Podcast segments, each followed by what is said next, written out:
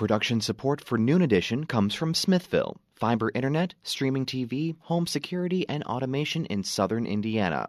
More information at smithville.com. And from the Herald Times, featuring coverage of local news, entertainment, and sports, in print at heraldtimesonline.com and on your mobile device.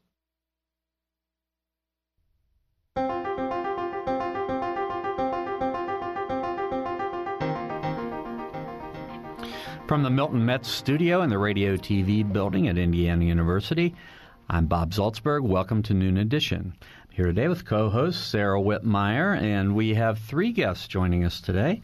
Patrick Martin is a senior transportation planner with the City of Bloomington. Mallory Rickbeil is a, the bicycle and pedestrian coordinator for the City of Bloomington. And Steve Volan is joining us by phone. He's a Bloomington City Council member. Our topic today is transportation. Bloomington residents have seen the transportation landscape change over the years, including building of a downtown transit hub and the addition of scooters, but now the focus of many residents and policymakers is on the future, and we're going to talk about a couple of the big programs that are going on right now to uh, try to gauge how our transportation is going to go in Bloomington and, in some degree, the rest of Monroe County uh, for the next several years. So if you have questions or comments, you can give us a call at 812-855-0811 or toll free at 1-877-285-9348. You can follow us on Twitter at Noon Edition. So I want to just uh, welcome you all to the program. Thank you for being here. I'm going to start out by asking Patrick Martin, the senior transportation planner with the city, about – uh, the initiative called the Transportation Improvement Program, and I know you're very involved with that.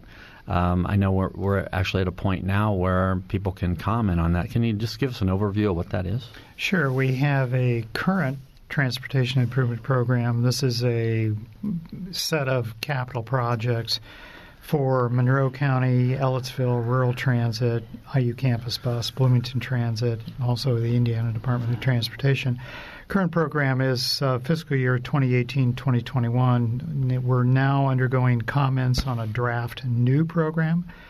The new program is the fiscal year 2020-2024 program. We're going from four years to five years. Um, and we've initiated a call for projects in November of last year, received all the applications in December sorted through the projects, uh, presented all of those to the technical committee, the citizens advisory committee, and the policy committee. And we've submitted a draft document for review with the Indiana Department of Transportation and the Federal Transit Administration. So, if people see in the newspaper something about the, the TIP, or they hear Sarah and her reporters talking about the TIP, that's what this is the Transportation Improvement program. Correct. Right? Okay. Correct. And then there's the Bloomington Transportation Plan, and, and Mallory, you're really involved in that. So give us what's the difference and give us a sense of that. Yeah, so this is the plan that uh, the city has put together, um, stemming forth from the comprehensive plan. And this plan recognizes that we have this hunger for walking and biking and more connectivity in our city, and it basically lays out how we can accomplish that. Okay. And Steve Volan, you are involved in both of them and everything that has to do with the city of Bloomington, being a city council member. So, you know what? Talk uh, if you could talk about you know where, what direction these plans seem to be going and, and what you hope they accomplish. Well, I think we should make a distinction between the two. The tip, and Pat can correct me if I'm wrong, is more of a, a regional thing. That's uh, uh, several governments are involved there. Um, the the when the city and the state were arguing over I-69, um, the city had to put uh, agree to put money or to put the highway into the tip so that it could be funded by the state, or the federal government wouldn't send money to the state. So that's something that's sort of I don't want to say above my pay grade, but uh, it's something that, uh, that sort of handles uh, regional transportation. But the transportation plan is sort of the uh, successor to several previous plans we had. We used to have a master thoroughfare plan that just talked about how we would design streets. And we had, I mean, this used to be a mouthful, it was the Alternative Transportation and Greenways Plan that talked about, uh, you know, bike paths and trails. And I think one thing we're trying to do is fuse them into one big plan because they're all part of the same thing. They're all about mobility. They're all about moving, how people can move around the city. And uh, the city council has a lot more. Uh, the city council will approve that transportation plan, and it will be considered a part of the overall comprehensive plan for the city. Okay. So this the the tip and, and I guess the the city transportation plan are these I guess I'm just a little bit confused. Are these in addition to what the city and the county and the state are already doing in terms of road repairs and maintenance and new projects? The Transportation Improvement Program is a federally funded program. Uh, right. This is a requirement from the U.S. Department of Transportation, Federal Highway Administration, Federal Transit Administration. So if you if and, and, this is what what funds Bloomington Transit, Rural Transit, uh, all of the major capital improvements by the city of Bloomington and also by Monroe County. So it's it's distinctly different from the city of Bloomington's plan in that ours is a federally mandated process and a prescribed process that, that we're we're required to follow.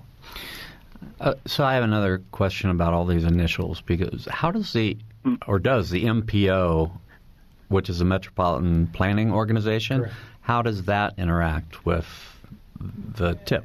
Well, the staff for the Metropolitan Planning Organization prepares the TIP for the Citizens Advisory Committee, the Technical Advisory Committee, and the Policy Committee.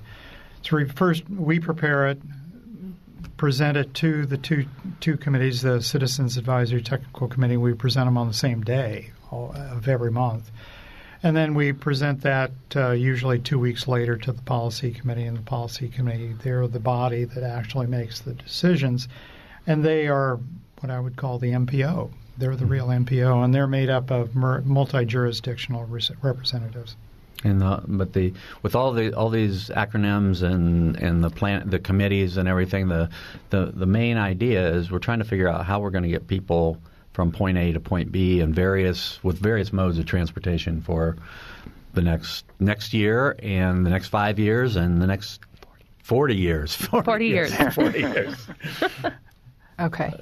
So maybe you can just talk a little bit, Mallory, about alternative forms of transportation and really what is the vision here? What, is, what are you hoping to achieve in this plan? Right. Well, um, so my expertise being in um, you know, bicycle and pedestrian, I'm looking at ways that we can use the resources that we have to make the environment for cyclists in Bloomington as safe and comfortable and desirable as possible so that we are meeting the needs of the there's okay so there's this saying that 60% of people are interested in biking to work or are interested in engaging in this behavior but um, they have concerns and so they don't do it.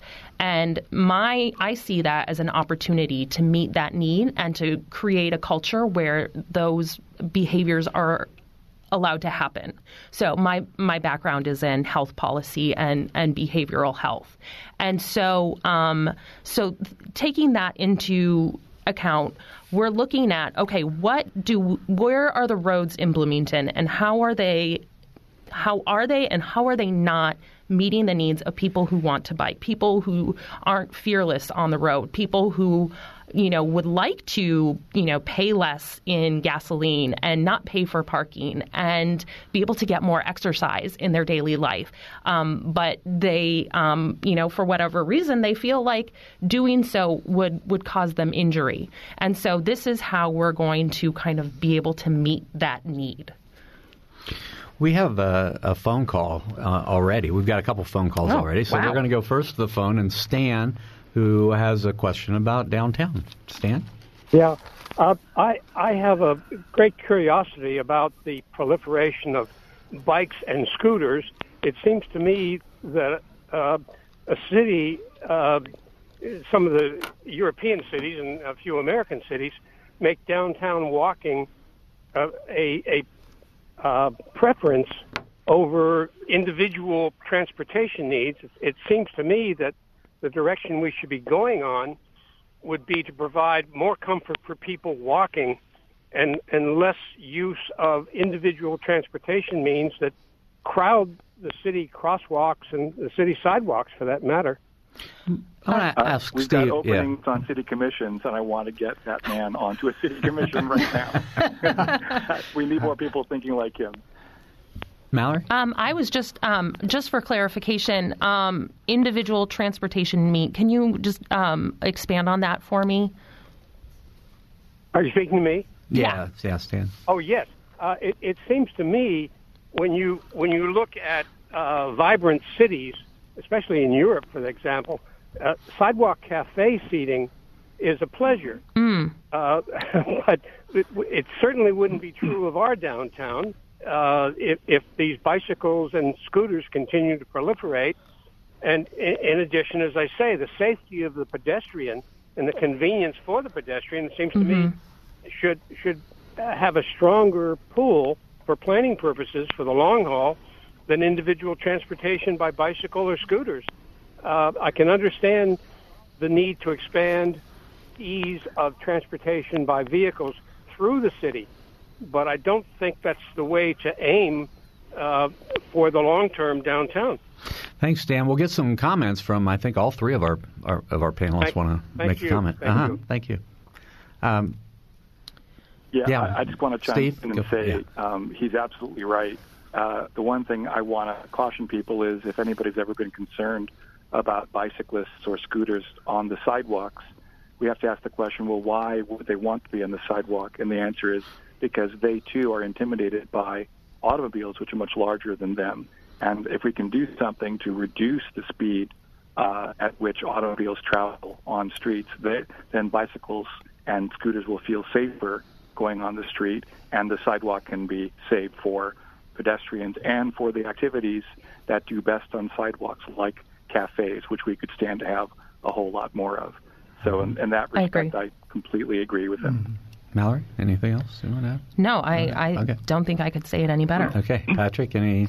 No, no, I agree too. Uh, the only thing that I would want to add is that uh, with the businesses, uh, they have to have commercial service to for deliveries. I mean, for their supplies and food and all of that, and then you have to make an accommodation for that, and that may not be on the main thoroughfare. That may be in a back alley or something else, but still. You, you have to accommodate those needs too. That's a question that I know we have gotten before in our newsroom is just the width of roads in Bloomington mm. and when you're trying to move all these city buses. So I'm just wondering if we're talking about maybe adding more bike lanes, how do we do that and still accommodate the traffic and the buses so that we're not on top of each other? Yeah, yeah, that's a that's a great question. That's this is really what it all boils down to. Is so we have this defined amount of space, and so you know, College and Walnut, we have three lanes, and so and I believe they're 11 feet, 10 feet. We we went out and we measured them yesterday. 10 to yesterday. 11. 10 to 11. So what would happen if we made them a little more narrow? And that would allow us to put in a protected bike lane. Um, thus, you know, and and hopefully the constricting of the lane would reduce the speed, um, but that would inconvenience drivers. You know, it is my job to look at this from the perspective of a bicyclist and a pedestrian and say, this is a fight that's worth having. And this is a conversation that's worth having. Because if we really want a vibrant downtown, it needs to be open and accessible to everyone. I would argue that uh, uh, you would not be inconveniencing drivers by making them move a little bit slower. I remember being on Bardstown Road in Louisville and just, just uh, shocked at how narrow the lanes were, but it forced cars to go at 20 miles an hour.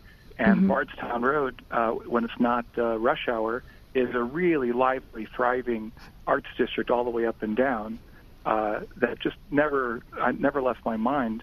Um, a few years ago, I had to demonstrate that the formula for calculating headway between two cars, the according, I mean, because the faster cars go, the more space you need between them to stop safely, and that number goes up geometrically with speed. So I found that at uh, uh, 35 miles an hour, a, a lane of road can carry 700 cars, but at 25 miles an hour, that same lane of road can carry 850 cars. You know, the, the slower you go, the more traffic you could actually handle. But uh, what the motorists are really inconvenienced by is not being able to go as fast as they would like. But uh, in a beautiful, uh, active pedestrian downtown, you don't have any incentive for cars to be going fast. They just need to be going uh, you know, we need to be maximizing throughput, but people tend to equate speed with convenience, Mm-hmm. and that's something we also have to get away from too. Our phone numbers again are 812-855-0811 in Bloomington or toll free at 1-877-285-9348. You can join the discussion uh, on Twitter at Noon Edition. We have another phone call and it's from Daniel. Daniel, go ahead. Hey, everyone. Um, I think it's really important that since we're having this transportation discussion and the planning involved looking 40 years out, we really have to put it in the context of climate change um, and what we need to do to respond to it. You know, the IPCC report came out in October, and the IPCC being the international body that studies climate change and sort of looks at the research and takes one of the most conservative views on the research, they declared that we need to cut emissions by 45% in 10 years and down to zero um, in 30 years. So if we're planning out for 40 years, we really need to be planning with that in the forefront of our minds and writing a plan um, to hit those targets. And that really means looking at how we can get as many cars off the road as, as possible. Um, I was just doing the math on electric cars and life cycle emissions of electric cars. Uh, it's still 28% of the emissions of a gas car over the lifetime because more emissions are generated in creating the batteries. So even if we could switch everyone over to electric cars in the next 10 years, we would hit that 45% goal, but then we're facing diminishing emissions trying to hit the zero target in 30 years. So if we're having this conversation, it really needs to be with that in the forefront of our minds of how do we hit those targets? What does that mean for our transportation infrastructure and for the community? All right, response, Mallory? I totally agree. I think this is the perfect. I mean, this this is where you know sustainability and health and community development. All of these circles are overlapping on this one topic, which um, you know I I do agree. I think that we need to be moving as fast as we can in that direction, and I think that the opportunity is there, and I think that we have the opportunity to build the vibrant city that we want by helping to um, reach out to people. Um, electric bikes are on the frontier. I just got one a few days ago and I absolutely love it. And I think that this makes biking as an activity or or cycling for commuting purposes much more attainable for people who do not think that it is available to them right now. And these these um, inno- innovations in, in technology and how we're getting around, we want to be able to support that, um, but with the values that climate change is real and we need to be aggressively trying to diminish the 30% of emissions that are a result from transportation. I, I have to ask. So, I mean, what kind of um, data has been done on emissions of electric bikes or electric scooters? I mean, what uh-huh. is there is there data that shows that they they create, you know, uh, five percent of the emissions as other electric or other? Yeah. Uh, you know, I'm going to say that that like that is not my purview. Right. Um, I I remember uh, Steve. Do, do you remember seeing that uh, study about the scooters when they were coming out uh, about how how green are they?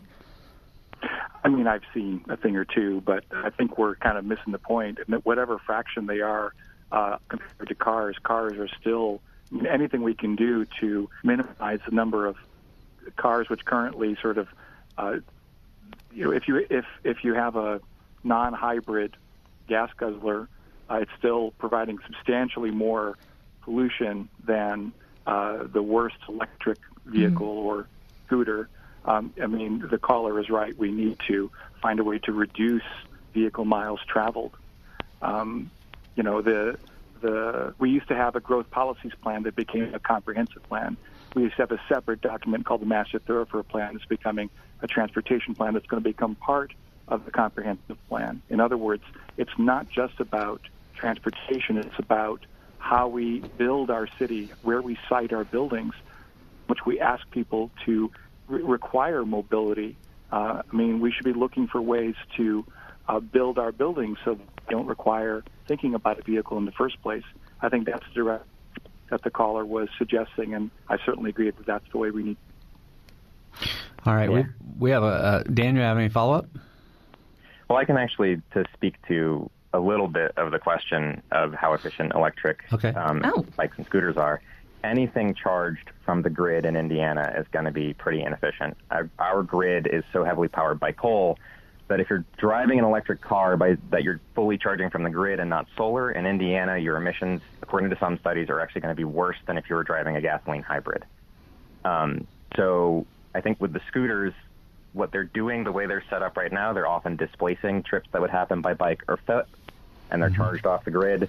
So they're probably a lot worse than just riding your bike. With electric bikes, it's usually electric assist, so it's probably better than the scooters, you know. But Steve's absolutely right. They all pair, pale in comparison to cars. Right. Um, I, and everything really needs to be through that lens of like, how do we cut emissions? Mallory. Hmm. I, I, was I would I would just you know want to unpack and say that you know the the scooters for me is this is an option that allows people to envision their lives without a car. So they are a useful tool um, in this, and and so um, that's that's what I'm bringing. Okay. To the conversation. All right, Patrick. Yeah, my addition to this is that uh, the 2040 Metropolitan Transportation Plan. We focused in exclusively on what, what we call a compact urban form. In other words, taking the existing land use and making sure that there's enough control that we don't lead to sprawl in, in certain cases. And the other focus of it, too, is, what I would call adaptive reuse of existing land use taking the land that that may have outlived its current economic purpose and repurposing those. And and with the compact urban form and the adaptive reuse of land use, then you can keep it into a walkable, bikeable type of form and, and minimize or reduce vehicle miles traveled. All right, we're going to have to take a short break, and we've got a couple of callers waiting to get on. We've got an email that's been sent in to us. So, uh, very uh, interesting topic today. We're talking about transportation for the near and long term future. You're listening to Noon Edition. We'll be right back.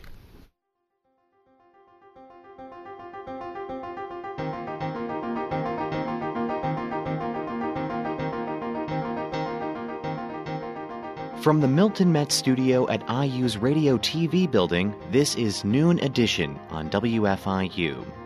WFIU News covers South Central Indiana and the state throughout the day at WFIUnews.org and on Twitter at WFIU News.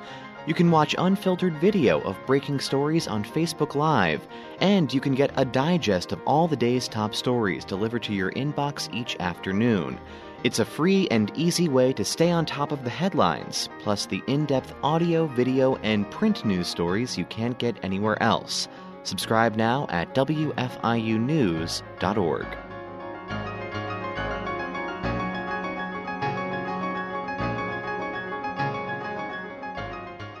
Mm-hmm.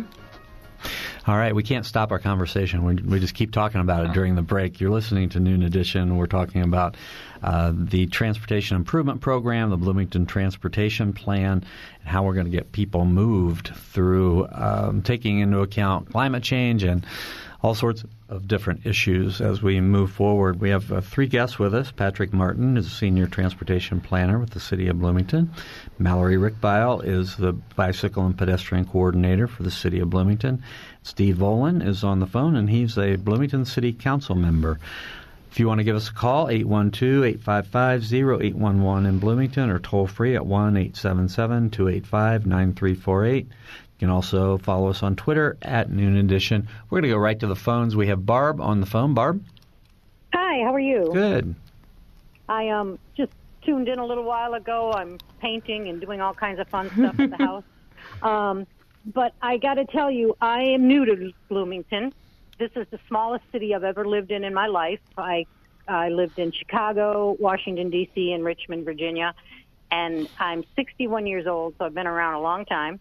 And I got to tell you, Bloomington is one of the worst places I've ever experienced traffic in. And I will tell you, when I moved here, I was so excited to move to a quote unquote small town because I didn't think I'd have to deal with traffic. And I'm like kind of shocked at how bad it is and the parking and everything else. So you guys definitely have a. Whoop. Oh no! You're still you're Still there, Barb, but. Okay, Barb, can you still hear us? Barbie still there? I'm here. Okay, yeah, a little, tec- little technical difficulty, Oh, but uh, go. Oh, I'm sorry. Harrowing. I apologize. No, no, no. Go ahead. Go ahead. Um, so definitely, you guys, you know, as a fresh perspective, I'm sure you'd be like, "Oh, what does she know? She's brand new," kind of thing. But there's definitely a huge problem here, and um, I, as far as uh, a couple things, um, you guys, you know, talk about bike lanes, which I believe are important. Um, my idea, since I drive, you know, for IU bus and I'm on the roads all the time, is to expand the sidewalks as opposed to the street to get as many people and pedestrians with scooters, bikes, and walking off the street because it's so dangerous when those scooters are on the on the road. Mm-hmm. Um, but you guys have a lot of, of challenge in front of you, Did- and uh, Can I, ask, can I ask? Did you drive um, in these other communities? Did you drive? Uh, you're an IU bus driver now, so did Oh no, I No, didn't. I okay. just drove cars constantly Gotcha. and, and and whatnot. Um, but I will say that um, on 10th Street, going from Woodlawn, I believe it is, to um, Jordan. you, yeah, Jordan. I'm not kidding you. At five o'clock or five fifteen, it's taken me anywhere from twenty minutes to thirty minutes to go um, point two or point three miles. That's ludicrous. Gotcha. All right. I well, mean, yeah. we'll see if we can get some comments from our, our panelists. Thank you, Barb. Thank you. Steve, you want to weigh in on that? I, I, I uh, got disconnected briefly, so I only heard Oh, part of it. Oh, that was you. Okay. it wasn't my, it wasn't my fault. Uh, okay. But uh, anyway, as far as 10th Street goes, um, that's a, a hot topic of conversation, and I think that That's in your um, district, right? we- uh, part of it is, yeah. Okay. Um, I'm certainly concerned about it, but uh, you know, there's we have to find a solution there because there is a, a bottleneck. Um, it doesn't help that there's no connectivity. Uh, there's there's little connectivity because it's going past campus, which has you know very few roads going through it. Um, but uh, I know I'm, I'm sure that uh, the city staff with me here today can talk about um, you know what we're thinking about alternatives uh, like uh, closing the road to traffic uh, during the workday, except for buses, uh, using alternate routes around it. Um, we, we have to find some way to uh, unbottleneck that that street. Can I give you a suggestion? This is Barb again. Am I still on? Yes, you are. Mm-hmm. Okay. The only one and only thing you need to do is put a walkway from the library to the other side to Kelley. The only thing that's bottlenecking that area around 12 o'clock, 5 o'clock, anytime, is the students walking back and forth because there's a there's a uh, crosswalk there, and it's not, you know, doesn't have a little hand on it, so the students literally cross at any time, any, and that is exactly what bottlenecks that up. If you had, if those students couldn't walk across that street there, it would be perfectly fine. I promise. Well, I, I would push back on that just a little bit and say, uh, you know, the who which traffic should have priority. Clearly, we're giving the foot traffic priority. Is it different because they're students and somehow they? I mean, should we be separating traffic like that? Um, But the thing you know, I, I know it sounds crazy they're to people who are driving in cars, but I mean, they have no a right priority to the road though if you have a crosswalk. They still have priority. They're just having to go up and over as opposed to through. So they're still that's being true. able to, you know, go about their business and to be honest with you, probably safer too because a lot of, you know, p- these kids used to just walk in front of cars and buses thinking, "Oh, well, it's my, you know, I have the right of way." So Those kids, by the way, are adults who can vote. By the way, and uh, I, I just want to make sure we, And they- we're clear that we're making What the road safe mean? for everybody, not just for cars. Right. All right. We're gonna Barb. We're gonna move ahead. We've got uh, Oh, I'm three sorry, other. okay. No, no, no problem. We have three other callers. We appreciate your call. All right. We're gonna go next to Gracia. Gracia. Hi. I I have a actually I emailed Steve about this concern, and and I'm still not clear about it. There are a couple things I really support having less cars in Bloomington all the way. Whatever we can do, I support it. However, I'm so encouraged today. I do have a concern about how we're working with the county because we have many people who work, who live in the county and work downtown. How are we going to limit their cars? What are we doing? What can be done, I guess, is the question about busing them in, whatever we, if we're trying to eliminate parking and reduce cars in the city, how do we address their need to be working because they support us when they work, especially if they work downtown. Um, and then I also understand, and I'm not totally clear about this, but there's something about the way the city can expand bus routes. And those bus route, those buses, I take the bus. It's often low income people who don't have cars, they can't afford a bike, mm-hmm. they can't afford the scooter, or wouldn't want to get on one. So, what is the issue with that, and how do we address those folks and and ne- their need to have better, excuse me, bus routes? So, those are my two questions. Patrick, let's go with you. Okay, I can answer both questions actually. Uh, the first question uh, regarding the bus routes for Bloomington Transit. Bloomington Transit is currently undergoing a route optimization study. This is a top to the bottom examination of all of their routes, where people get on, where they get off, where they're going to and from, and all of that. And they actually have uh, public meetings coming up here at the end of the month, a series of public meetings where they want public comment on the route optimization. And, and this is intended to make the route system more responsive to what mm-hmm. rider needs are right now that's one thing. And then the second part of your question here on uh, Bloomington Transit's routes uh, or expansion.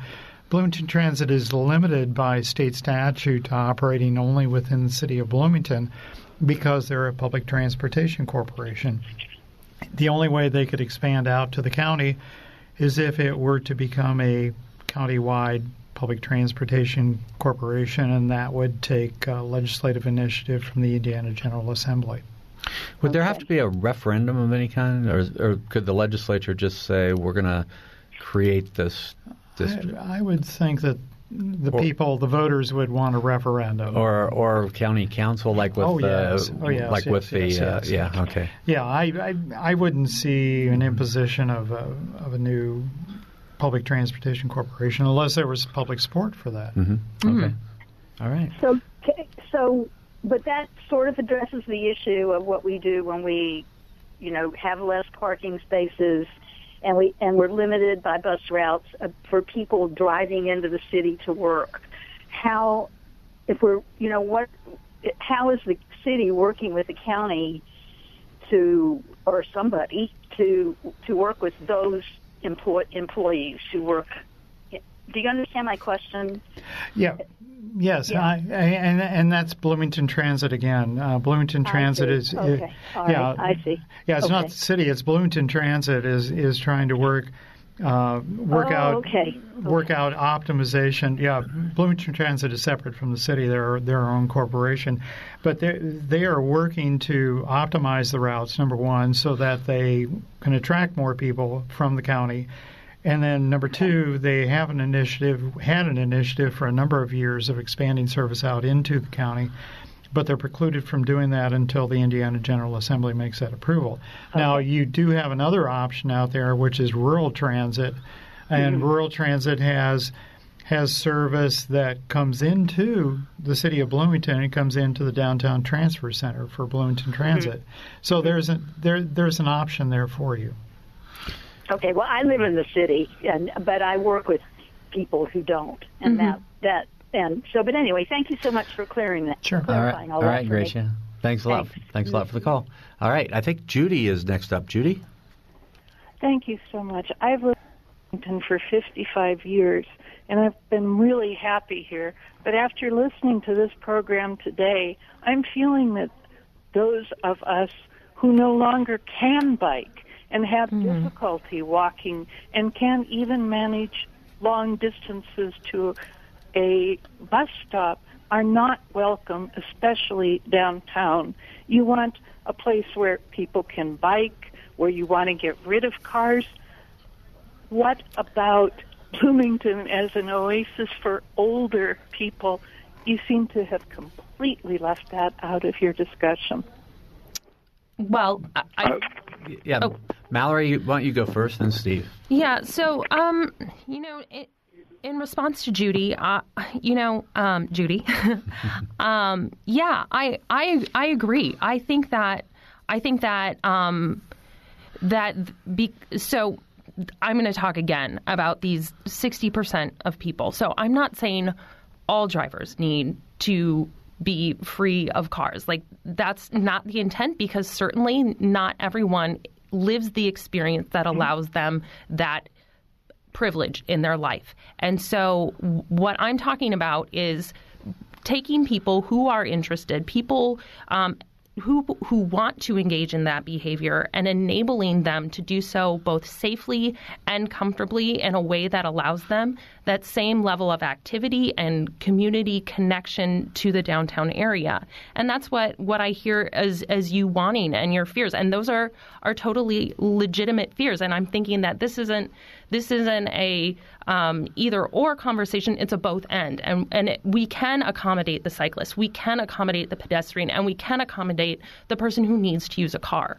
Um, it's just how do we use our resources more efficiently, and how do we help enable people who are who are, are ready and, and willing and and who you know have to or want to use like more um, you know, accessible bikes and, and things of that nature.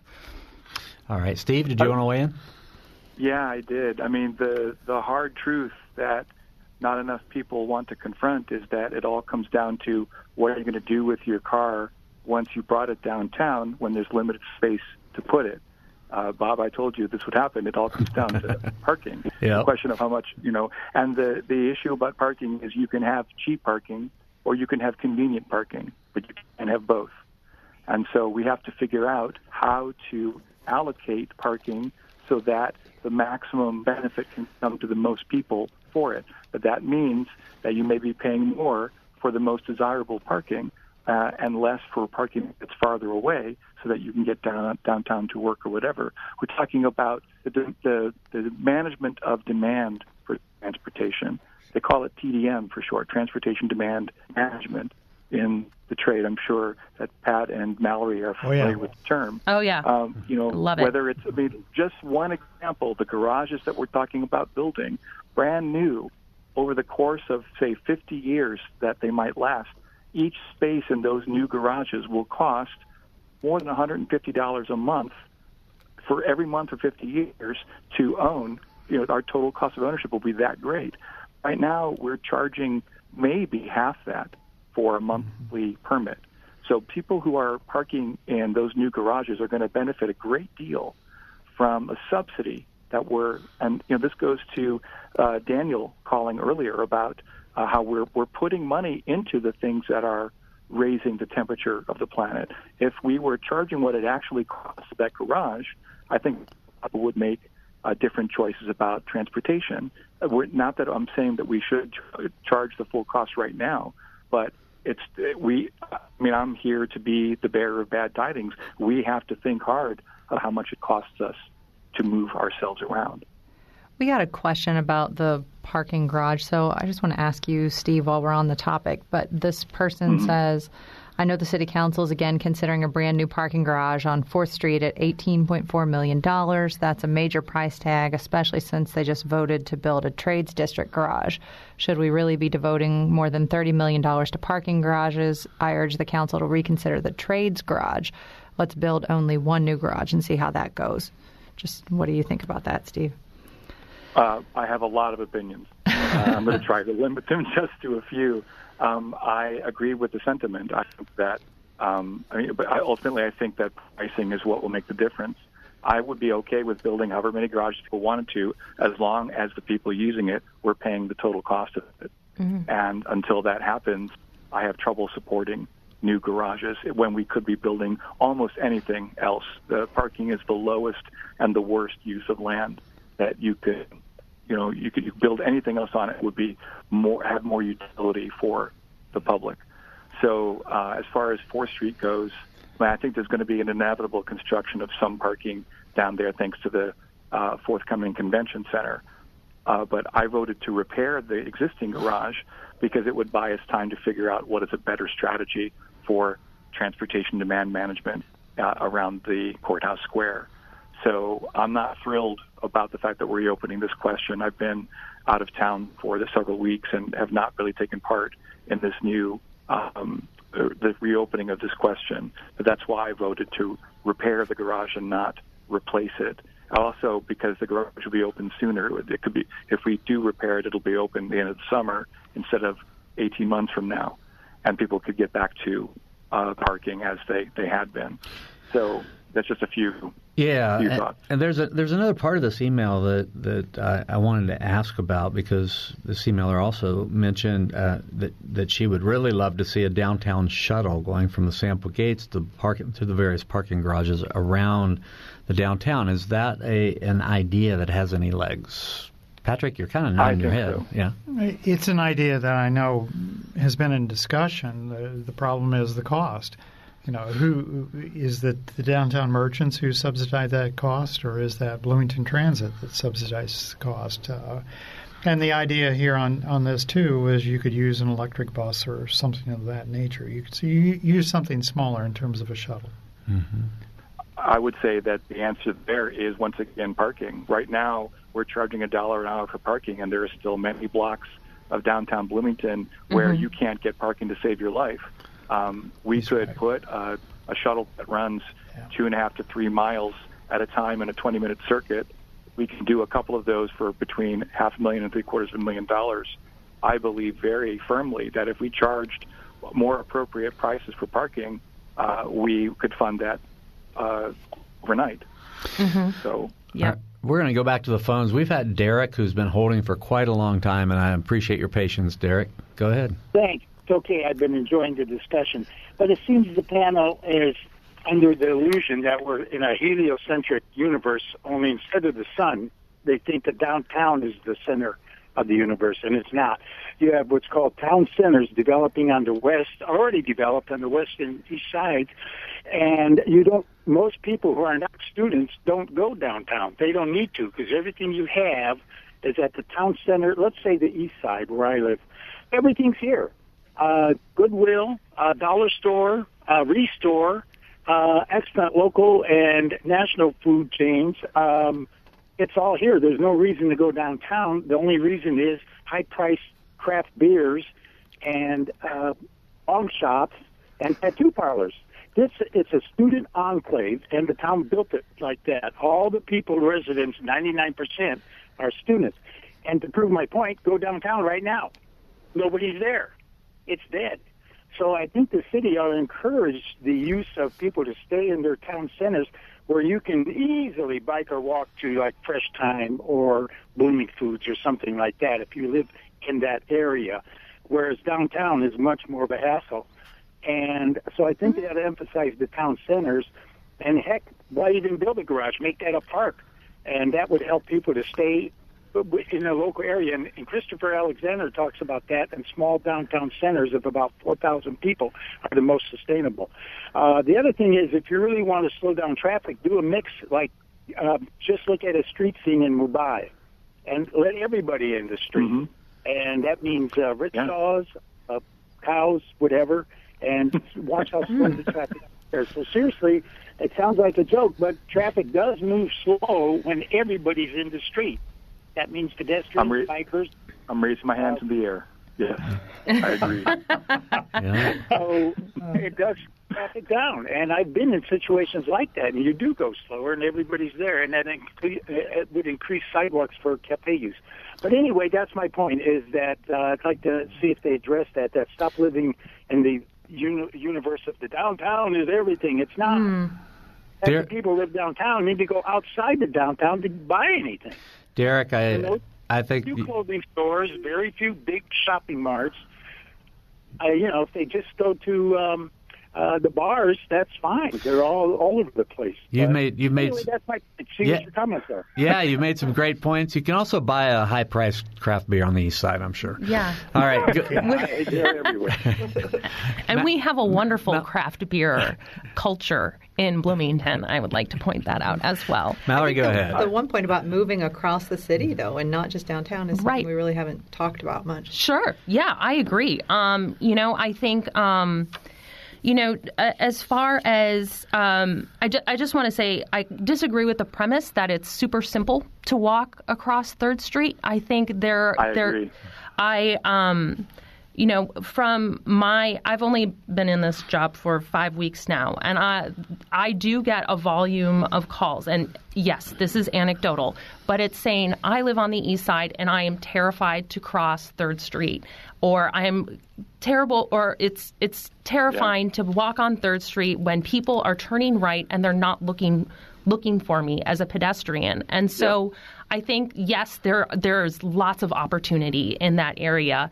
The, the difference is is that the downtown was created at a time when walkability was the center and the focus for planning.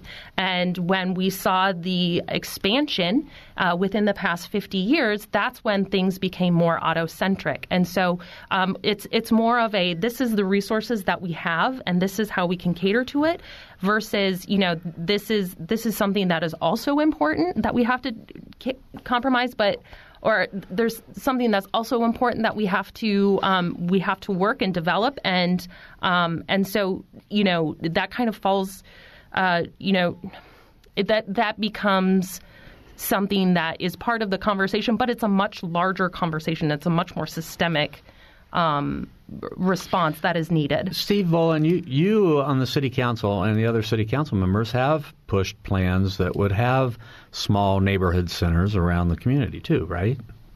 Yeah, sure. But I mean, they're not. The the East Side is so autocentric. What Mallory said is true. Like, who does the caller really uh, easily walk to Fresh Thyme? Uh, that- none of the thing on that side of town is designed around walking at all. Uh, certainly, INDOT didn't design the intersection of Third and College Mall to be walked. It's a giant uh, uh, auto intersection. I mean, I would turn to the city of Pittsburgh, which has done a really amazing thing. They just created a Department of Mobility and Infrastructure, and they have five goals that are worth quoting just verbatim because they're easy to understand. And the third one goes to Mallory's point.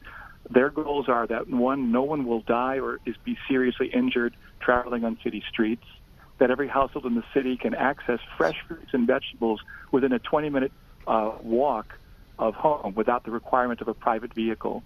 The third one, that all trips less than one mile are easily and enjoyably achieved by non-vehicle travel. Uh, the fourth, that streets and intersections be intuitively navigated by an adolescent.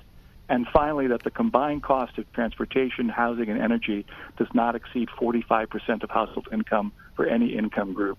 It's a mighty ambitious set of goals, but they're so eloquent that I think they're the kind of thing that any city should try to adopt as its goals, not just for mobility and infrastructure, but for you know all comprehensive planning. And I think if we could reach that goal, that uh, you know we would find that the town centers that the caller described on the east and west side wind up looking a lot more like downtown for the reasons Mallory said. All right, just quickly, Wendy called to remind us that the downtown is a vital cultural area also. Yes.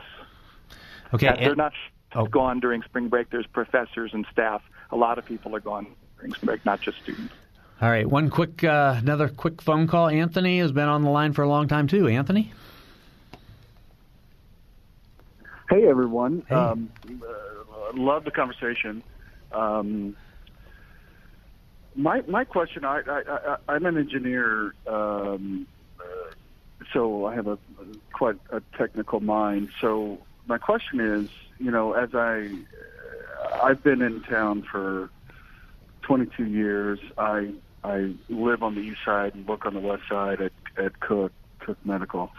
Um, it, are, are there active engineer traffic engineers that are looking at the timing, et cetera, of the of the stoplights because they seem to be so out of sync now, and over over a period of time, you know, you know, half a second or a quarter of a second really seem to add up, and you have these situations where, you know, the, the, the difficulty in Bloomington is is going east to west, and so how active or or are there people actively looking at that situation? Um, that's my question. Thank you very All right, much. Patrick, we have about a minute to go. The answer is yes. Um, City of Bloomington has programmed a project uh, which will begin shortly on signal optimization, and that's looking at all of signals the City of Bloomington controls and optimizing those in some sort of a model of some type. And then this would be done in conjunction with the Indiana Department of Transportation. I don't know if they're connected together by fiber optic or not, but but the ob- the objective here is to make sure that they're all synchronized in such a manner that it optimizes the flow of traffic, minimizes disruption of uh, well spewing out of carbon gases. Before we go, can you can you tell us when does this public comment period end? When people can give feedback on the plan? Because there was a lot we couldn't get to today. Oh, I'm sorry. The public comment period began on uh, February 25th, and it ends on uh, I think the 26th, 27th. It, it's supposed to end on the 25th of March, but uh, we gave an extra two days to everybody to comment. And that's the Transportation Improvement Program, Correct. and it can people can comment on the city's website.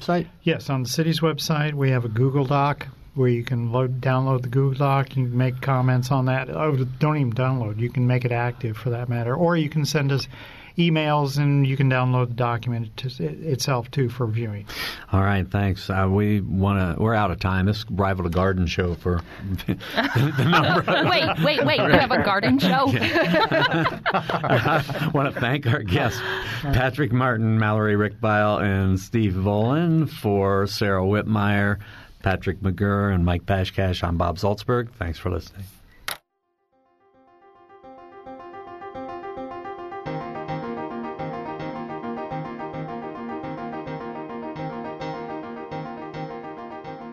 Noon Edition is a production of WFIU Public Radio. A podcast of this program and other WFIU programs is available at WFIU.org. Production support for Noon Edition comes from Smithville, fiber internet, streaming TV, home security, and automation in southern Indiana. More information at smithville.com. And from the Herald Times, featuring coverage of local news, entertainment, and sports in print at heraldtimesonline.com and on your mobile device.